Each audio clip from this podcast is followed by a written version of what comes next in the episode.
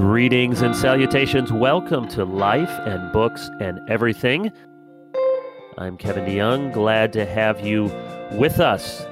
We are thankful for Crossway and their sponsorship of this podcast and want to mention the new book just released from Ray Ortlund in the, the past few weeks or months The Death of Porn. It's uh, Ray, a seasoned pastor who is writing a a pastoral and in some ways fatherly book to men to speak to the ever increasing issue of pornography and its addiction. So check that out The Death of Porn by Ray Ortlund. We have a special podcast episode. Uh, we recently at our church, Christ Covenant, held a faithful conference, which is our annual conference. And this year, our guest speaker was William Taylor, who is the senior pastor at St. Helens Church in the financial district of London. I've known William for many years and have been over and they have, he and his wife Janet have uh, wonderful gifts of hospitality, and I've stayed there along with many others. And uh, about five years ago, my whole family, we had six kids at the time, stayed there for the better part of two months. And uh, when you're living in a a flat in London with another family and a gaggle of children, safe to say that you you have some bonding. And so uh, we we are very fond of the Taylors and had wanted them to come over to the states for some time. They were supposed to come over last year, but of course they couldn't with COVID. And in the uh, in the Lord's kindness, the very day of their flights turned out to be the very first day that the U.S. was allowing British citizens into the country. So they arrived recently, and as a part of our conference, I conducted an interview with William, and we want to play that for you. Hopefully, you will be edified to hear about the work of the gospel in London and in the UK. William is a key leader and encourager there among conservative Anglicans, and not just among the Anglicans, but gospel men and women in gospel churches of various denominations in the UK. So, hope that you benefit from this interview and this conversation with William Taylor. This is always great fun for me. I don't know if it's fun for the person I'm interviewing or for the rest of you, but it's at least great fun for me to get to interview people that I know and like and respect and can learn from. And so we're going to spend to about 8:30, if that's okay, asking questions. I say we, but I guess actually I'm the only one asking the questions. And we will have some life, some ministry. If we have time, we'll talk a little bit about books. Some will be serious, some will be less serious. So, William, thank you for being with us. Let me ask you a less important question to start out. Could you explain England, Great Britain, the United Kingdom? What's going on there? Are you three countries? Are you one country? What is happening there? You missed out the British Isles. Oh, then the British Isles and the, British Isles. and the Commonwealth. Yeah, yeah, no, no, no, we don't need to go into the Commonwealth. No, England is England, it's just one country. Great Britain is England, Scotland, and Wales. But sometimes in some sporting events, United Kingdom yes. includes Northern Ireland. It's a political alliance, it's a political thing, and the British Isles is the whole island of Ireland, including the Republic. So in the, the World Cup, it's just England. In football. Yes, right. And in rugby. Yeah. And in cricket. It's just England. It is. And Scotland has a team. Yes, yeah, of course. Yes. Yeah, yeah. But what about the Olympics? Then it's Great Britain. Yeah, that's right. Yeah, yeah, yeah. Well, we don't think we can beat the world in everything. No. So... On our own. On your own. So you need then you need as many as many, many countries as many people as, as we can. get hold of. I mean, okay, we, okay. Many of them, you know, were born in the Commonwealth and have decided to take up, you know, wasn't it? Uh, Boris, who said after the uh, maybe the London Olympics, when you were winning cycling, you were winning rowing, you were winning. He said, anything that we can do while we're sitting down, we're really quite good at. Is that, is that right? So very good. Uh, so tell us a little bit about yourself. Where are you from? Uh, how did you become a Christian? So I was born on a small working farm right down in the west of England. Um, you sometimes see detective series on Cornwall is the place that I was born, and it was a family farm, so we did all the work and everything. So that's where I was, I was born. My family were uh, Christian, but very much formally so, in a very kind of English way. Uh, the church was Church of England was poor. Uh, I don't mean impoverished. It was a poor church. Didn't really get much gospel there, but in that part of the world, they went to the local church. Um, I became a Christian. My grandfather was, in, in those days in England, a well known evangelist. And I was staying with him for a period when I'd, I was at boarding school, and I was encouraged to spend a little bit of time away from the boarding school for reasons which we, we needn't go into this, this, e- this evening. Were you a naughty boy? Um, I, I, think, I think it was both the naughtiness and a desire to ensure that I graduated um, without being removed. Yes. So, okay. so I, I, spent a time away and then came back for a day in order to graduate. So, but when I was with my grandfather, who'd been praying for me all my life, he took me over the course of the, week, the, the three or four days, uh, and, and finally on that Saturday evening to John 5:24, and that's where I surrendered to the Lord Jesus. There then began a phenomenal battle because I didn't realize the gospel was Jesus Christ is Lord so I really mm. responded to, I'll talk about this tomorrow morning, but I really responded to Jesus died on the cross and loves me. But I didn't respond to the Lordship of Christ. And so my first two years at university was, you know, massive, massive battle. Were you going to surrender everything and take up your cross and follow? And so, and, you know, praise God, he had hold of me. And it, if you go to, in the States, if you go to Harvard or Princeton or Yale, you just kind of never you sort of leave that out. You don't want to seem pretentious. So you went to a, a little school called Cambridge. You won't, you won't say it, but I'll say it for you. Is that where you met Janet? No, I met Janet. Uh, Janet, this is a shocking reality. Janet does not remember this. But the first time I met her was at the back of St. Helens. Okay. But she, that didn't feature in any of her memories, uh, where it was a big in my mind. And, um, and then uh, we didn't get married. I, I, sort of had always thought I would like to marry Janet one day, but uh, it didn't, didn't happen until, you know. The, so when the, did you get married? In 1990. 1990. Tell us about your three kids. Well, Emily is 27, married. Her husband works in one of the church plants from St. Helens. They're very independent, the churches, so he, he works there. Emily teaches. Digby is our next son. He is married and uh, he lives just around the corner. They both live just around the corner. And uh, Digby and Naomi. Digby works in the field sports industry. He shoots things. He he and fishes. He's yes. a passionate fisherman. And then, uh, praise the Lord, all three of them are clear and committed Christians. Um, and then Archie is currently uh, in a regiment called the Irish Guards. He's in the British Army. So. And you served in the army? I did. How, how did you get there? What did you do? I was in an infantry regiment that was formed in the American War of Independence who called won? the 60th. Who won? I think we let you win, didn't we? I mean, it was one of those ones where you perhaps were, it was only were, England. Perhaps it was only, maybe we should have been. spread a bit thin. We, we were, were spread horribly thin. The empire, yes. Yeah. Anyway, so it was it was a terrible time. No, but um, you didn't fight in that war. I was no. not part of that. But um, the the 60th American Rifles became, you know, the, the 60th, and then and then the Royal Green Jackets. So I was an infantry officer in the British Army. And you served toward the end of the Troubles in Northern Ireland? Yep, we had, I was in for five years and we did a tour of Belfast and, you know, so all of that. Was it was it still quite dangerous in parts? It, uh, it was. It was quite dangerous. I mean, we had a very, in those days, um, the intelligence was very, very good. And so you would always know when there was about to be something to happen. And they would actually, in those days, take everybody off the street. Um, our group worked both across the whole of West, West Belfast, so we, we did the whole piece, and we would often be the first people out afterwards. And it was, I mean, it was, you look back on it now, you know, the, the, if there was something about to happen, the Catholics would cross themselves oh. as they passed you. And uh, that was always a little bit unnerving. A little bit of a tell. a little bit unnerving. But, but we had a quiet tour, which was.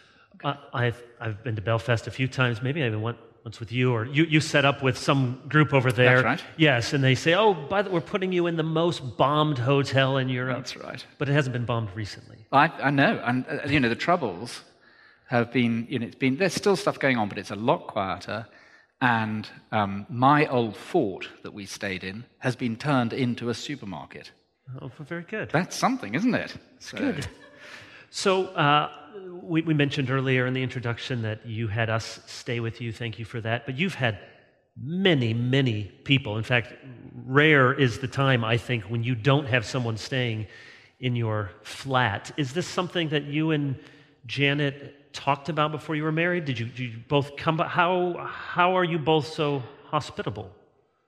Is it something cultivated or just comes easily to you? I think Janet is a great hostess. That's true. I think the church were very brilliant in um, managing to get hold of a house that is on five floors. The top floor is a flat permanently lived in by a ministry couple in the church. The next floor um, is a, a, flat where, when we children were growing up, there was a bedroom for, for our daughter, but there was always a place there. I started at St. Helens, which was a big church at the time, age 37, and very, very raw. I wasn't like somebody like you who'd had a lot of experience. I was very raw in gospel work. And I am so thankful that we've had, been able to have people. And it's, it has so enriched St. Helens. Yes. And I think things in the United Kingdom because we've been able to say to people, come stay for seven weeks with your six children. What was it you said? It was a great test for us all. for us all. That's what you said. I mean, I, I mean, I thought primarily the test was in, in, this direction, but it was a great. It was a. It was absolutely one. It was one of the happiest periods of the last 20 years. I mean, we look back on it with such joy. We used well, to have I just said there must be thick walls. You didn't no, hear. They were all up on the fourth floor, and whenever we were in in the evening, we'd have all this family down, and they'd sit round our table in the kitchen. We'd feed them hot chocolate, and I'd spike their chocolate with endless spoons of sugar. It was just such. I don't. I can't think how any of you slept at all, but it was great fun. But it's been very enriching because these kind of what I call them gospel triangulations, you know, we've had very strong relationship with Sydney, a very strong relationship with South Africa, people in Singapore, um, many, I mean, here now in America, that's begun, you know, developed a lot more. We've had people like Mark to stay, who's coming next year and stuff. And it's just been very rich for us as a church and for the English evangelical scene to be exposed to people who are, who are on the same page, doing ministry, and it just is yeah. very enriching. And it's been good for us because I say I was clueless, and I used to have these people down for supper, and I'd just, you know, just grill them. what, what do you do? And what do you do? You know, because it was very all very new for me. Mm-hmm. Well, it was it was delightful to stay with you. Just one more thing about your your house. So, how many of you have? I'm going to out where he lives. Everyone can go find his place now. Any of you have seen the movie Christopher Robin? Any of the Winnie the Pooh movie? That's where William lives. Tell us about that. It really is. Yeah, it is. So I can't remember the guy who was at, who was the actor. I mean, Janet. Ewan McGregor. That's the chap. Yes. Yeah, yeah. We passed him in the street. Janet was going, "That's Ewan McGregor." I didn't know which one. He was with three or four people. I hadn't got a clue who he was. But anyway, there we go. He, he. It was done. They closed the whole street off. They put, you know, like they do when they're so filming. those white row houses, very English looking. It's filmed. Yes. It, it's in quite a number of films, and so is St Helens. So outside St Helens is Leadenhall Market which is the opening scene of the Harry Potter films. So where he gets the wands. Where he gets the, the owl and the magic yes. and all that sort of stuff. Yeah. So. Oh, you just have it all over there. Was the Biltmore? Did you just think, eh, we have castles? It was really very impressive. We have we have pretty trees. It was no, it was absolutely and... true. I thought the art inside was amazing. The garden was great. I just thought it was wonderful. It was a great treat to be Well, there. so glad you could go. A couple more things about yourself. Uh, you're obviously uh, busy hosting people from all over the world and preaching and doing things. You must do something for fun. What, what do you do to let your hair down, such as it is? we still have a. Um, we still have the farm down in the West Country. My mother lives there. My father died five years ago, and we have we have we built a house. In fact, I said to Janet after we came back from Biltmore, we woke up the next morning. I said, "I'm I'm so sorry, darling. I didn't build you a house with 63 rooms. but we did build a house on the farm. That, do you know the bathrooms don't work in Biltmore? She said, quick as a flash, but our bathrooms work. Well, that's very good. So, anyway, yes. so we get down there.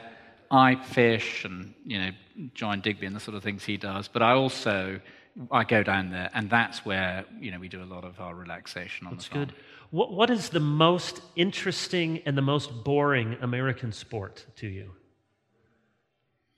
I enjoy watching American football. I mean, it is great, and you, how those guys. In fact, on the plane over, on the way over, I don't know if you've seen the. Um, the mighty orphans, the twelve orphans. I mean, it was it's a great. It's just, about American football. Yeah, Amer- yeah, about American football. It was so I enjoy watching. I mean, baseball uh, uh, uh, um, just goes on forever, but then I enjoy watching cricket, and that lasts five days. So I can't, I can't really. Baseball, you don't know what's happening. Yeah. Uh, so, last question, we'll get to, to ministry.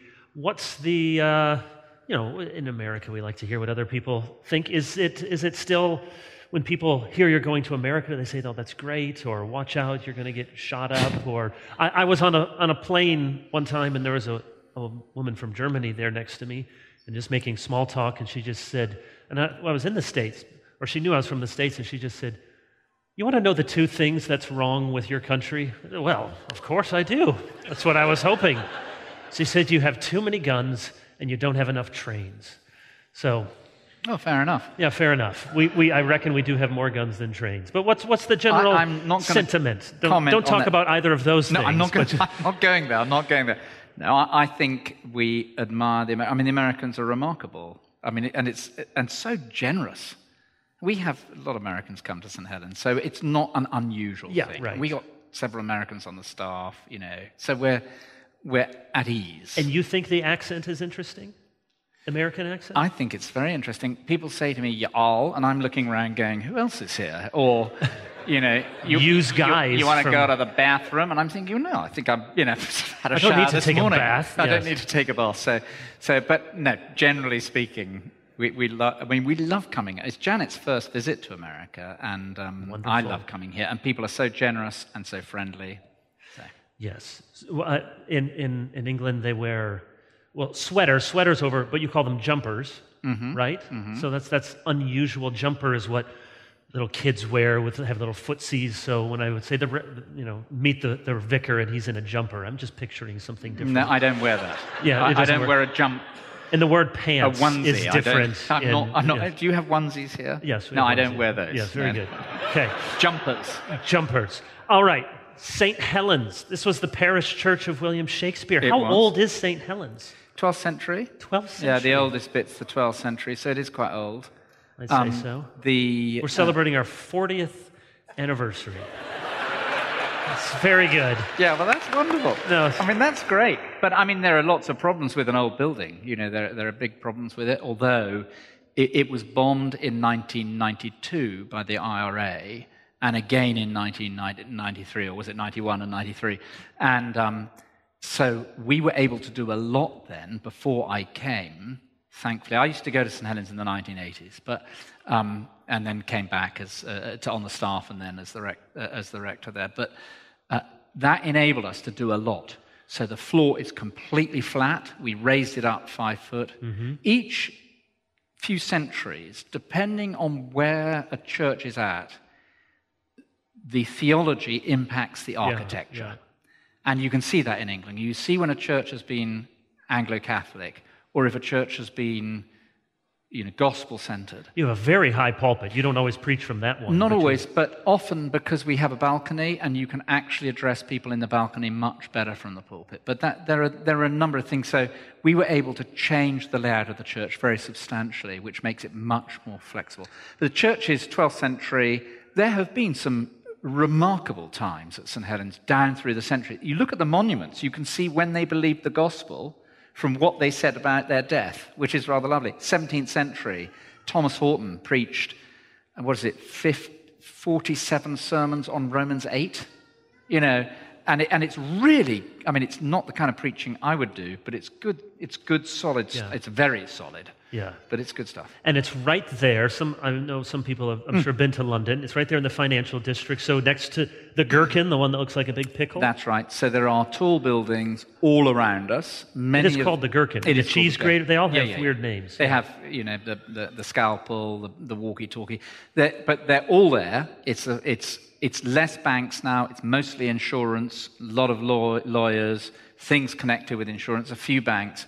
They're all there. And, you know, pre-pandemic, there would be 500,000 people within um, less than a square mile of St. Helens. So it was among the most densely populated areas in the world in the working day.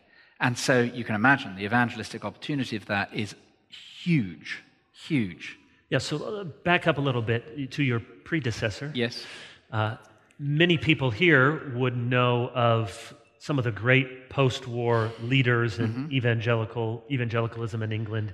Martyn Lloyd Jones uh, was in London, you know, from Wales, but was in London, Westminster Chapel, and people would have read some of his books. Certainly, John Stott and his commentaries also in London.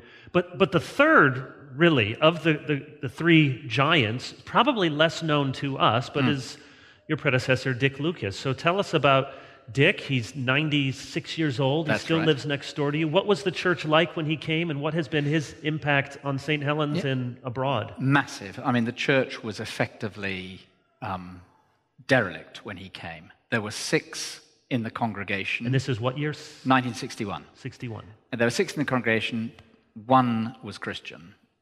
There was a choir, paid, Right. and that was it. And, but there were praying business men in those days in the city who were wanting to evangelize their friends. And so they'd been asking Dick to come and do occasional talks for them. And that increased. And then St. Helens came up and um, they applied. And Dick just, he said, Well, I'll, I'll fill in the application. He really didn't expect to get it. He got it. And then, you know, the work grew. And at its height, there would have been sort of 450, 500 business people on a Tuesday lunchtime coming to hear the gospel. Now, a lot more people went to church in those days, but that's, they would be coming in. And he is a, an absolutely brilliant expositor of Scripture. So, Dick would say that John Stott and a guy called Alan Stibbs really modeled expository preaching. Um, that is where your preaching comes out of the text rather than using the text as a springboard, what I call trampoline preaching, using the text as a springboard to teach whatever you want to teach, whether it's your doctrine or the point you think the congregation needs to know. So Dick really developed expository preaching and really focused on England initially. And you know, the growth in, um, amongst evangelicals in England, you know, he was profoundly influential in, which is why I guess he's slightly less well known globally, because he focused very substantially. And maybe didn't write the didn't And write commentaries like Stott. or He is the- not a writer. I mean, he's like Lloyd Jones. No, yeah. he's absolutely not a writer, and he will write a script, then think, I've changed my mind, and scrap it. Or then think it's not good enough. And anyway, somebody else, he's very humble, you know, and he just, he, he, he's, he's not a writer. But you can find his sermons on the website. I popped in to see him. I mean, he is still recording material. He still works, you know, three hours a day, four hours a day. never- Single, never never married. got married. And he, he I said to him, because he very he won't talk about himself. He's just impossibly difficult to talk to because he always wants to know what you're doing and tell us how Kevin is because you know he's very fond of you, Kevin, and uh, so forth. So I said to him, "What are you working on?" He's he is doing a recording on Matthew 11. Um, Come to me, all who are weary, and the stuff is, you know, riveting. So he he gave me a like 20 minute exposition as I sat there. I wish I'd had a notebook. with, with Stott and, and Dick Lucas, both single. Of course, starts with the Lord. Was that uh, was that something of an ideal for that generation that they thought to really serve the Lord? We we're going to be single, or is is that making too much out of just two anecdotes? I think there was in the ministries from which they came, Mm, mm-hmm. uh, and I was part of that for a period. If you want to be really very keen, you know, the highest is to be single for the Lord. And though it may not have been taught explicitly, I think the great models w- were. And I don't think that was healthy. Right. Um, and I don't think it was healthy for me, and I don't think it was healthy for, for a lot of people. But, uh, you know, that, that is to, you know, I don't want to speak ill of Right. that work because so much good came out of it. Um, Dick actually, so I've interviewed Dick. I've done eight one and a half hour interviews. And um, in one of the interviews, he says, you know, my, I come from a long line of bachelors. And bachelor, bachelordom, I mean, not that long, obviously, otherwise there would have been. Yeah, exactly. it's, we won't it's hard to come that. from a long line. No, he doesn't. there are many bachelors. Our Yes. family has many bachelors. Yes. This is why you enjoy asking the questions. Yes, right. Yeah, yeah, yeah. Very good. Thank you. So, anyway, he comes from a family Yes, where right. there are many bachelors. His brother was a bachelor. So, you know, and, and I- he, I don't think, I think he is some, you know, he, he, he didn't want to get married. So, Yeah. And you were preaching here tonight, and it was wonderful. Thank you. And preaching and speaking about the realities of eternal punishment, which you do at St. Helens. And we know that you've written a book about biblical sexuality, so you're very clear and winsome but firm on that issue. And it- you're also, the church is complementarian in its view of men leading in the home and leading the church. Does this make you very unpopular with Londoners, or even more so perhaps with some in your own Anglican communion? What, what do people think Yeah. of when they think of this retrograde movement going on at St. Helens? And what is interesting is that the churches that are growing in England, uh, there are other churches that are growing, but the churches who are from, you know, normal classic evangelical position are growing Yeah. and planting new churches. Now, I don't think the world has noticed. When the world notices, is, it will get very, very uncomfortable. But I don't think the world has particular. I mean, they do know. In the city, city establishment, one of the old city boys came up to me the other day and he said, uh, I was doing some civic thing. He said, You have a reputation, you know. I didn't ask him what it was, but you know, so they, they know, Yeah. they know where we stand. And uh, at the moment, the world is kind of slightly. But the London diocese But the, is the not very fond. no, no, no. It's the it's the uh, Anglican um, liberal establishment really don't like us at all. Um, having said that, they are pragmatists and they want life and they need money, you know, and they're dying. So whole dioceses are cutting. So bishops have something called a diocese, you know, and that's an area, and they're cutting clergy numbers by 25%, for example. And so when we, we plant churches, and we plant churches in other people's dioceses, that's the best fun. Is to do don't like just it, in right. somebody else's parish, but somebody else's diocese. So you go into another bishop's diocese uh, and you plant a church. That's good. And we have done that. And I have been met by not only the incumbent of the church, but also a lawyer to try and prevent us starting a new church. And then when the These are church, these are Church people. church people trying to yeah, stop you and from you say, starting look, a church. Yeah, look, the right. population of your parish is 10,000 people. How many come to your church? 150. Well, we're trying to reach the 9,000, Right, yeah, whatever. right, I, I can't do the math. 9,850, Eight- yeah, Yeah, yeah, yeah, whatever, whatever it is. Yeah, yeah. So we're trying to reach those guys. So we're not a threat to you, you know. Wouldn't anyway? So, but then, but what's interesting is, as those churches grow, classic English establishment, they then come to you, the establishment, and say, I wonder now if your churches, this is 10 years later, might like to join the diocese. You know, because they, they want the growth and so forth. So say a bit more. What is the the spiritual state? I know you don't know the whole, but but you are very well connected, and St. Helens is with the gospel partnerships and Proclamation Trust, and a lot of not just Anglicans but broader evangelical movements. Well, are you encouraged by the gospel work going on in England? We, I think we probably have a, a picture here of there's just hardly any good news to hmm. speak of, or it's, it's it's incredibly secular, and maybe both those things are true. I Good think work both those things secular. are true, but I think there is a hidden work going on of faithful uh, men in gospel churches with men and women serving the Lord, which would have been unthinkable 30 years ago. Uh, and you, you kind of think, what is the Lord doing? You know, Dr. Callum Brown wrote a book called The Death of Christian Britain. You may have come across it. And he charts the decline of the mainline denominations that are liberal and basically, you know, no longer gospel churches. And of course, you know, if you're a banker who doesn't believe in money, your bank is not going to do very well. and if you're a Christian who does not preach the gospel, you're going to go down the plug hole. Over time, it takes a long time, but that is happening. And in some ways, I think, well, thank God, because you're only doing people damage. And quietly, there is now the numbers are, are tiny. The numbers are tiny, but quietly. So I try and pray for the London pastors who I know on a Saturday. And back in the day, you know, when I was in the 1980s in the army coming into London, there would have been possibly three churches. One might have four, one might have gone to and think, well, I'm going to hear. No, I didn't know all the churches, but now, you know, there are 30 or 40 pastors. I'd be very happy to go and sit in their church and hear a really good sermon Yeah. in London. So it's patchy, some parts of the country.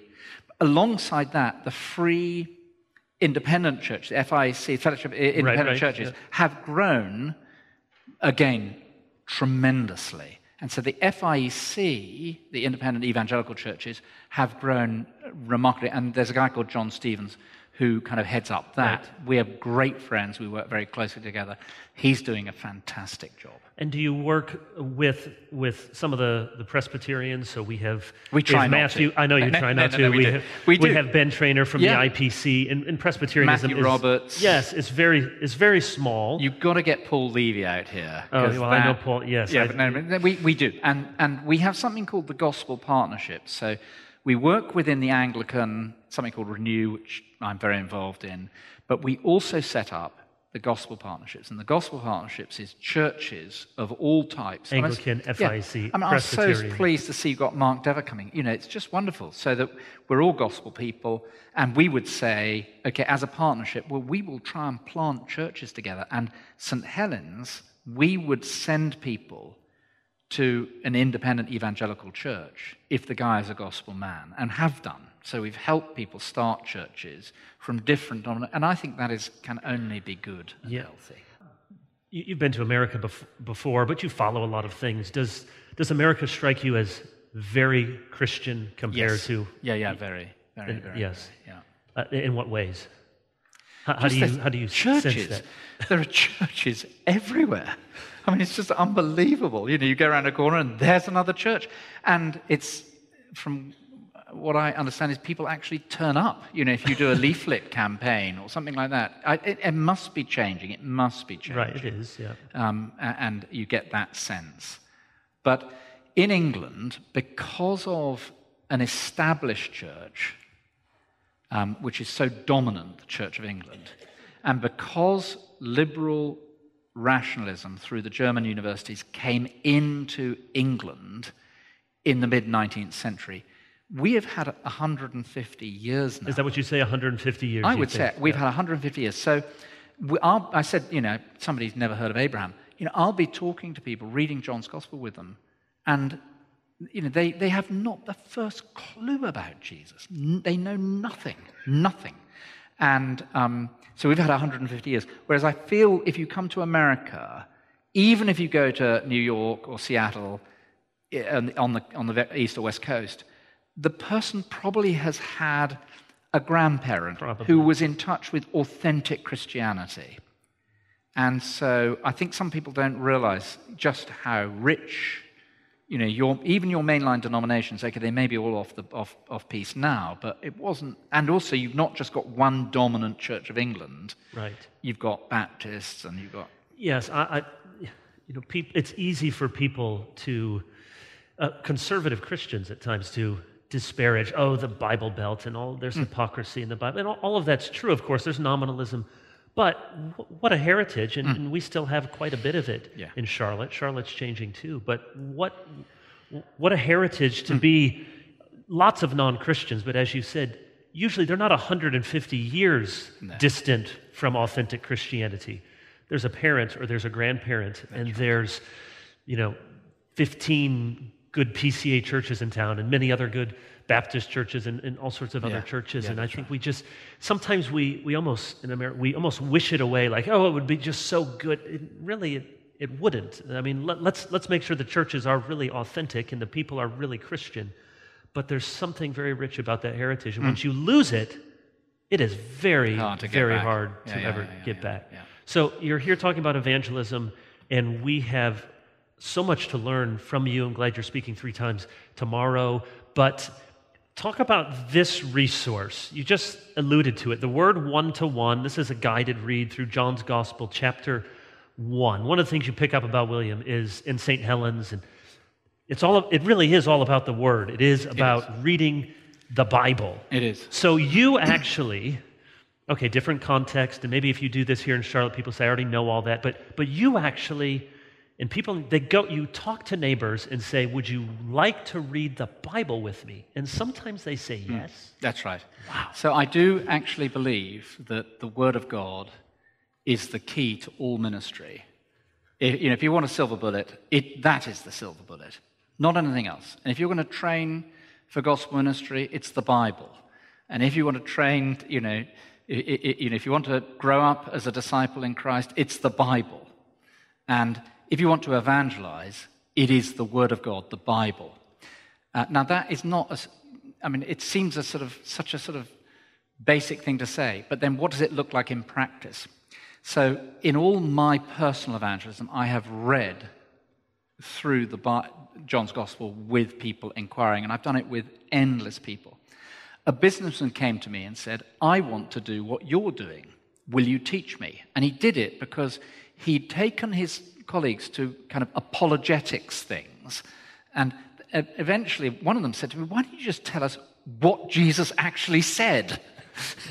and, you know, they'd been to endless other things. But so he said, Will you teach me? I thought I was going to give him three sessions on how to. Um, on, on how to read the Bible one to one with somebody.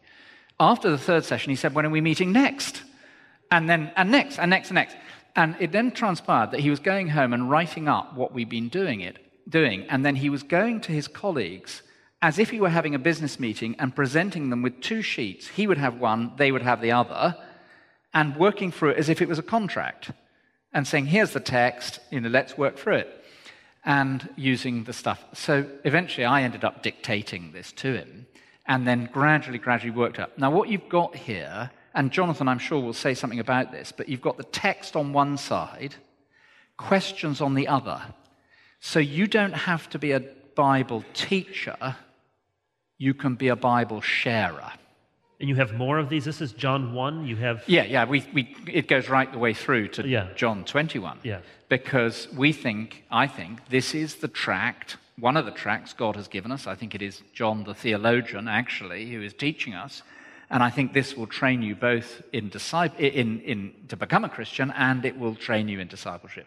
And so, what, what Richard did was simply lay it out. It's done beautifully. And you both have a copy, and you say to them, people are doing this all over the world in Starbucks, in, you know, it, where, wherever, in their offices. Um, you know, after school, you know, mums going out and so forth, all, all over the place. And, and in, in, it's been translated into Chinese and all, in Mandarin and so forth. So, but it's, it, it's, you sit down, you say, right, read the page, and you read the page, and then have you got any further questions? And did you understand what it said here? Okay, let's turn the page. And it's extraordinary. Reading through John's Gospel, I suddenly find halfway through, I'm reading with a guy at the moment who's ex Special Forces.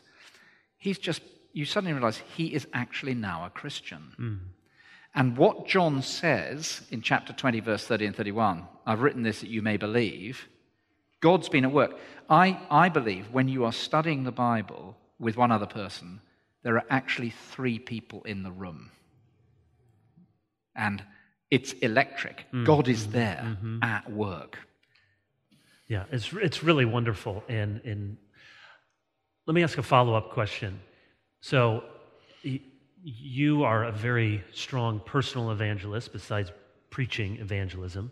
Some of the other ministers I know who are really good at personal evangelism Mark Dever, Mack Stiles, Eric Russ, who we brought here, and you all know Eric and get to know Eric. I've seen him.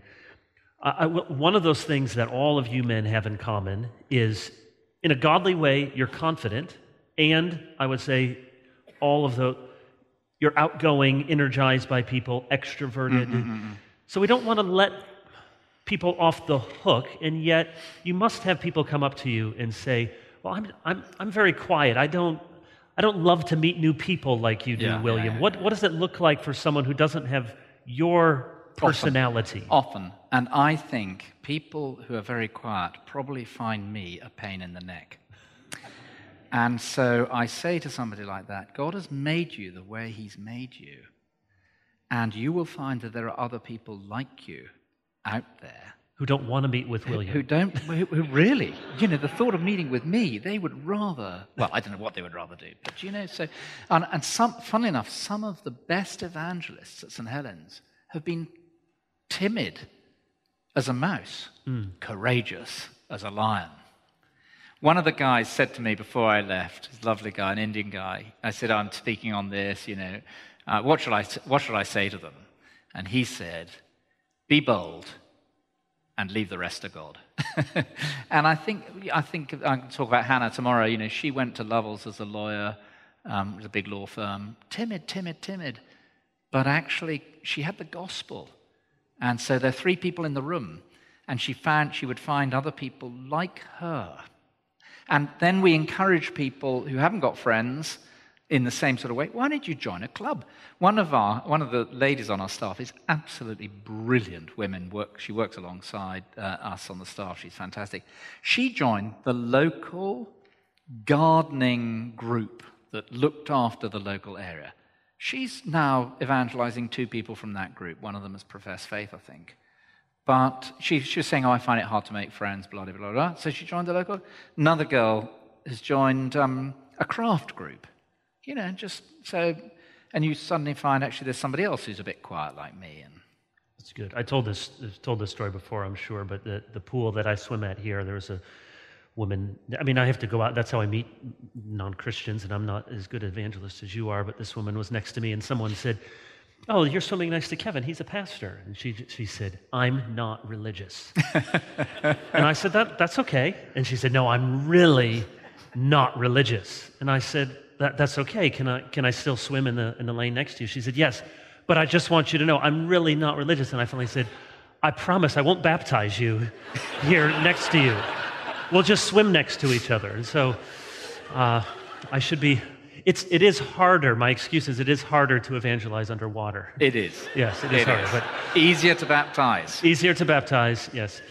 So you just crossed the threshold into 60. Yeah.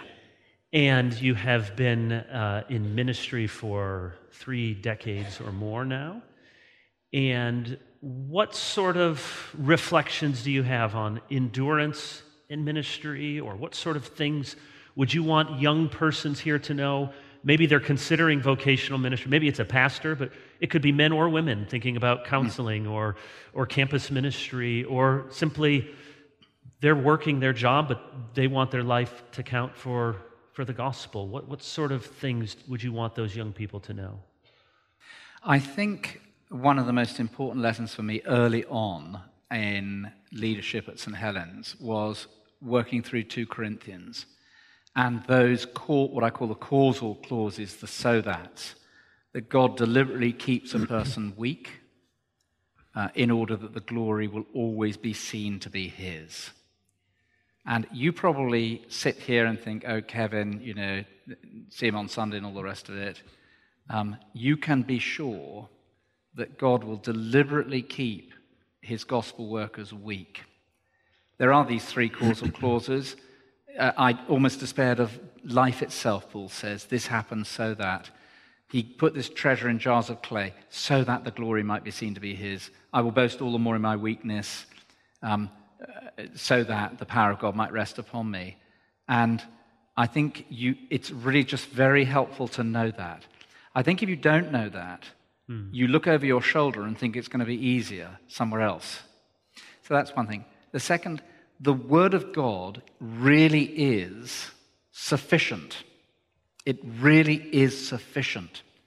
And as you teach the Word of God, God will train you and God will keep you. There's the wonderful verse in 1 Corinthians 4, I think it's verse 8.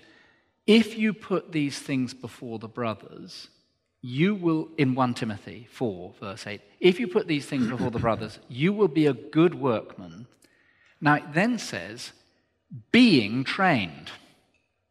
Paul doesn't say, if you put these things before the brothers, you'll be a good workman, having been trained.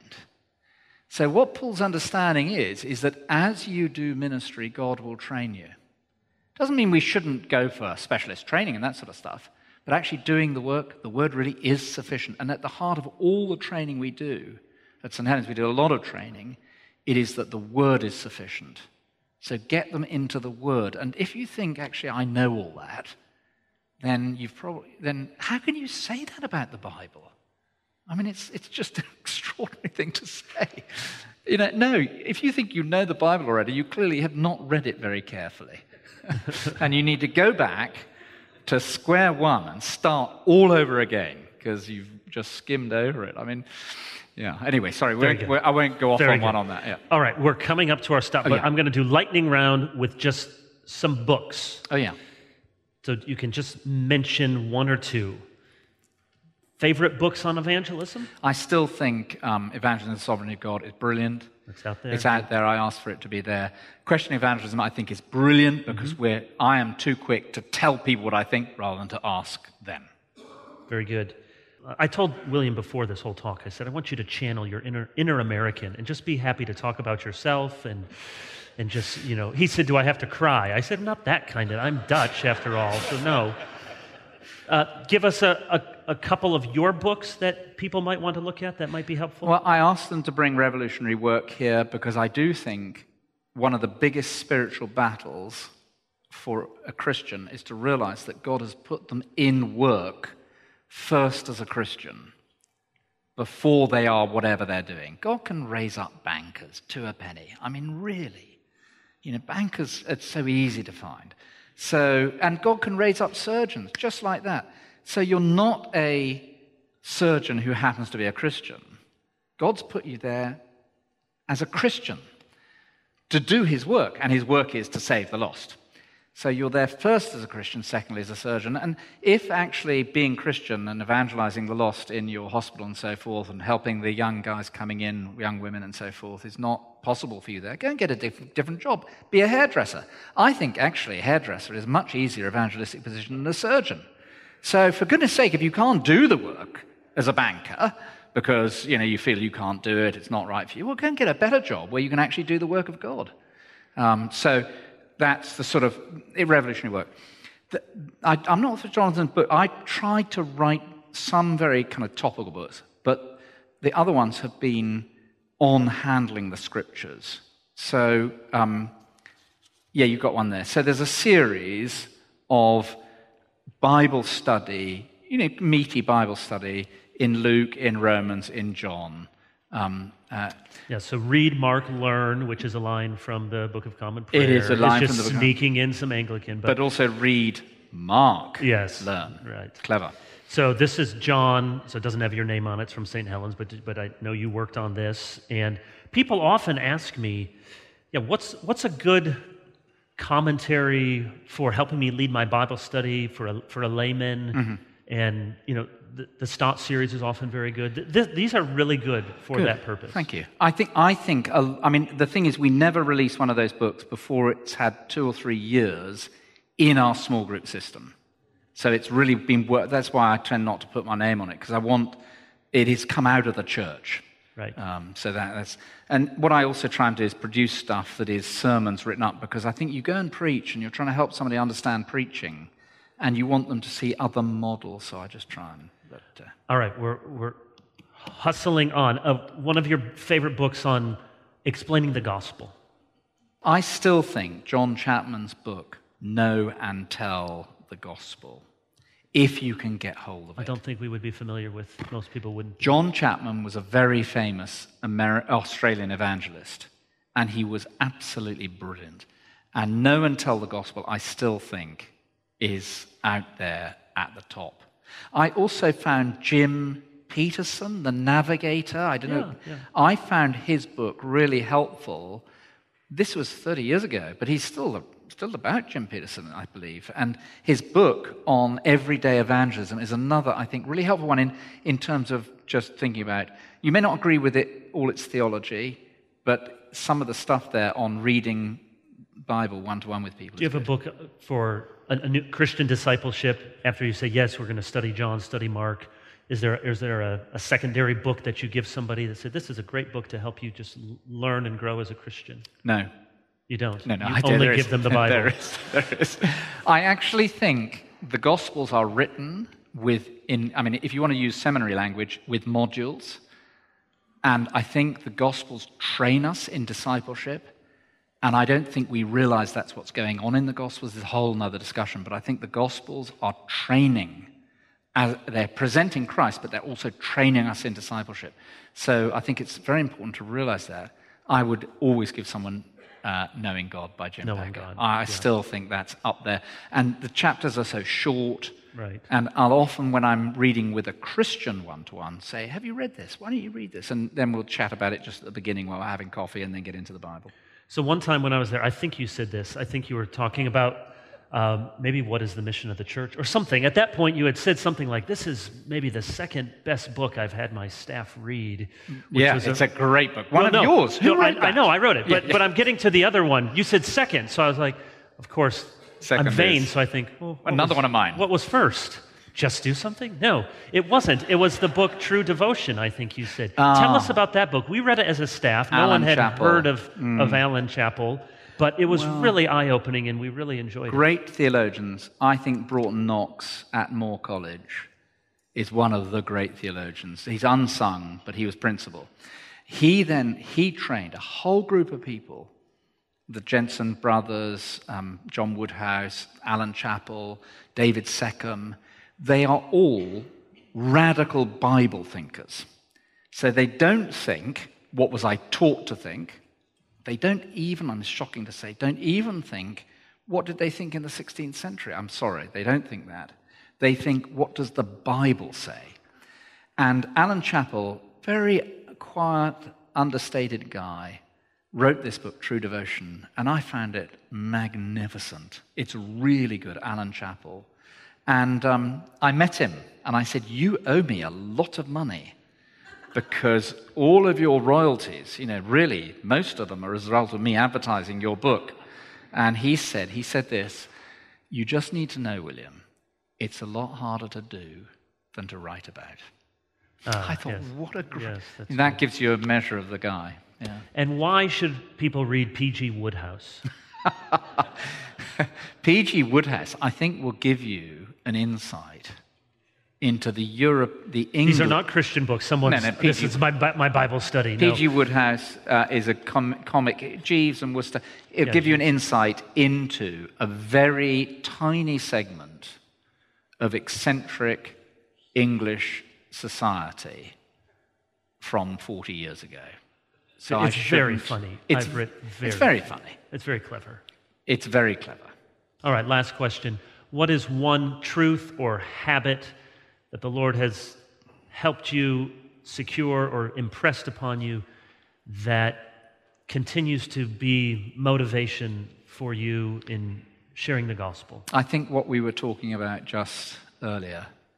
You know, when Paul says in 2 Corinthians chapter 5, the love of Christ controls me, for I have concluded that one died for all, and therefore the all have died, um, that uh, those who trust live. And I think as you meditate on the cross of Christ, or on his love, and then in just a few verses later, he says, We must all appear before the judgment seat of Christ. So I seek to persuade men. And I think those two things. I went to the Billy Graham library today, and Yeah. you just think, there is a man, you know, he, that, that we must all appear before the judge. Think of the reality of judgment. and think of the beauty of the love of Christ. And I think those two things. And you notice Paul says, I have concluded, which means he's meditated on it. So if you're feeling dry in evangelism, meditate on the cross and on the reality of judgment. Yeah, it, the line that I've heard and repeated many times is we are all natural evangelists for the things and the people we love most. Mm. You love your grandkids. You, would you look at this picture of my grandkids? You get a Krispy Kreme donut. Would you? You have to. It's you know Tim Hawkins. It's like a baby angel melting in your mouth. You have to try these things. We talk about the things we love, and if we don't speak of Christ, we wonder what's going on in that's right in our hearts. Yeah, yeah. All right, we the will Patriots. let you go. The what?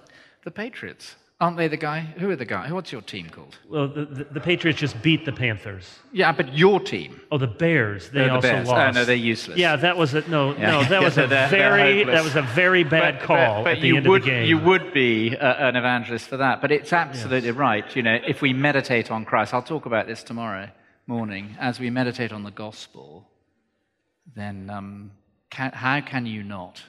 That's right. Hmm.